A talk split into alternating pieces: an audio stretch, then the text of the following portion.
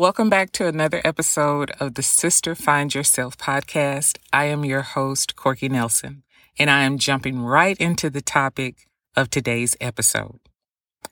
How many of you have ever invested in something? I started investing in stocks years ago when I decided it was more important for me to own a piece of a company with a proven history of profits than to own products from that company. Now, I still buy products from companies that I invest in, but I understood the value or the importance of instead of standing in line for the newest new Jordans, I bought a few shares of Nike stock because their success was now my success. I invested my money after watching the behaviors of this stock because I knew I'd receive a return on my investment. The same for cars, my home, items in my home, clothing, beauty products, etc. Anything you purchase is an investment. And thanks to the internet, any risk taken with purchases can be minimized. Why? Because we have reviews. We read those reviews. We check Better Business Bureau ratings. We study a thing first. And if we don't like what we discover, no matter how much we love the product, we pass. As we should. Why? Because investing, buying, having whatever that item is won't give us the return on our investment we want.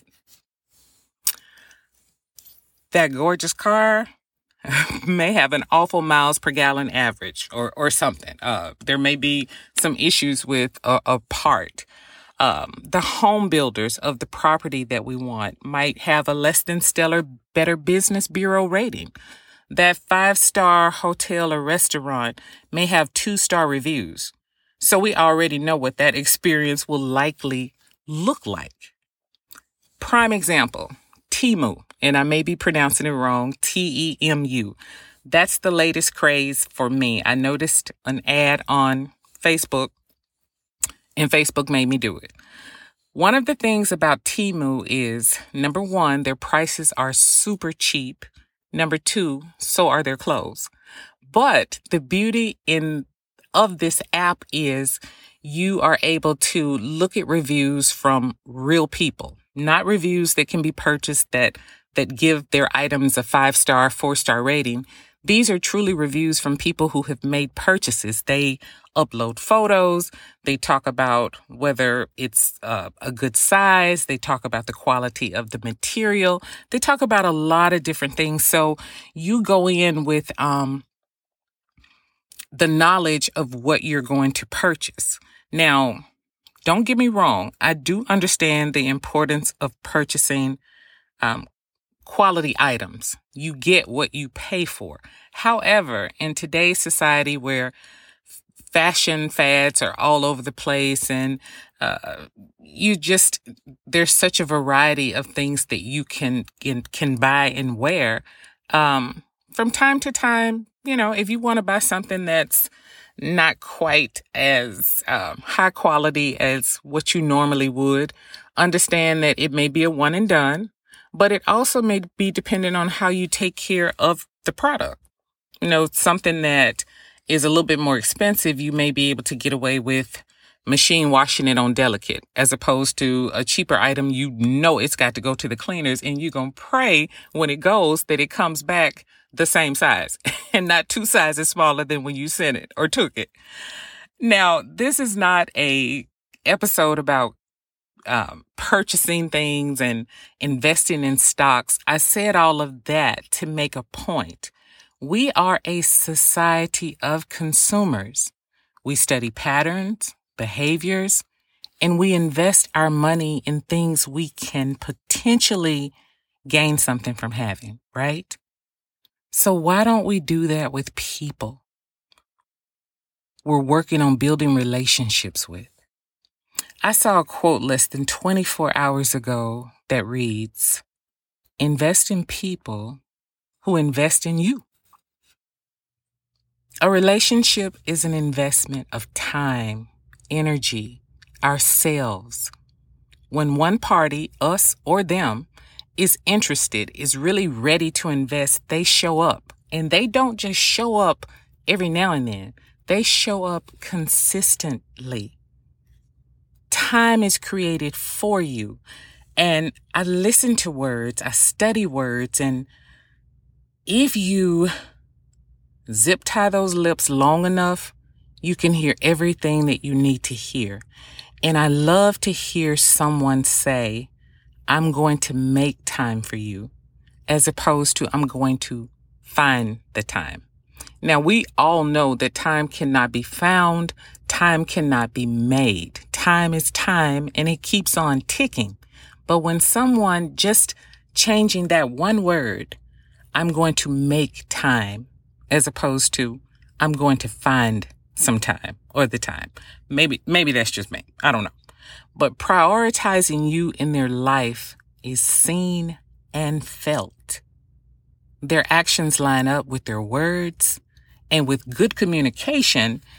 Any inconsistencies that are occurring that leave you in a state of chaos and confusion instead of peace and clarity are quickly remedied. It's not hard, or it doesn't have to be hard. When two people want the same thing, when you're both investing in each other, not leaving one to feel slighted in any way, it can be a beautiful thing. Someone offered this advice, which is very similar to the quote that I saw last night. And it was never invest in someone based on how much you like them. Invest in someone based on how much they invest in you. I think that deserves a repeat. Never invest in someone based on how much you like them. Invest in someone based on how much they invest in you. Our instinct is to do the complete opposite.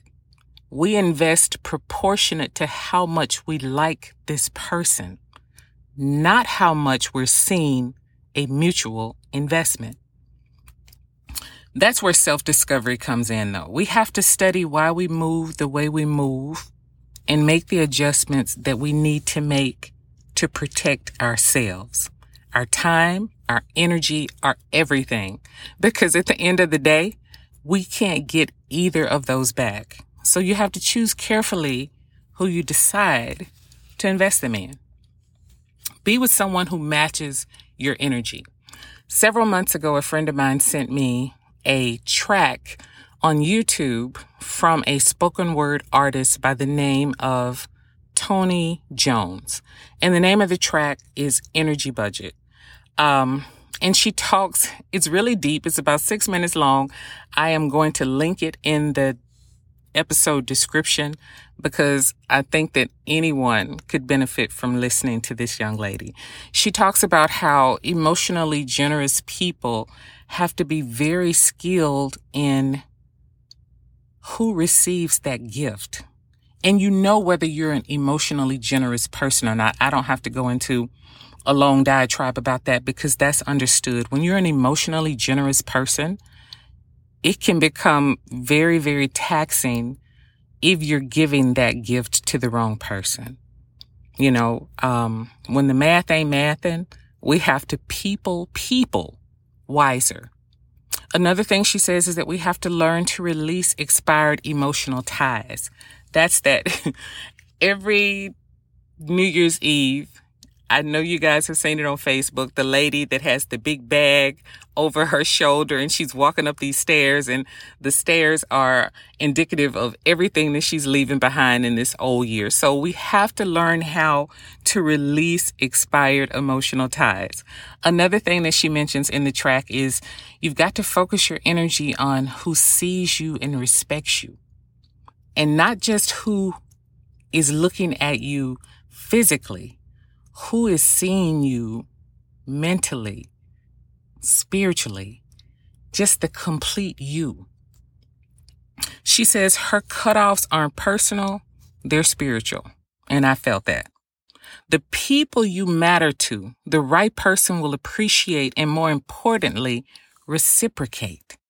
Reciprocity is what it's all about. Investing is an, investing in another person is definitely a choice. So never take a person's choice to invest in you for granted and never, absolutely ever be afraid to communicate how the other person's lack of investment makes you feel.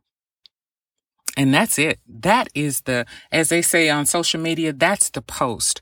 Nothing long and drawn out, but invest in people who invest in you. Thank you guys for tuning in. Please like, subscribe, and share this podcast. And as always, until next time, take care.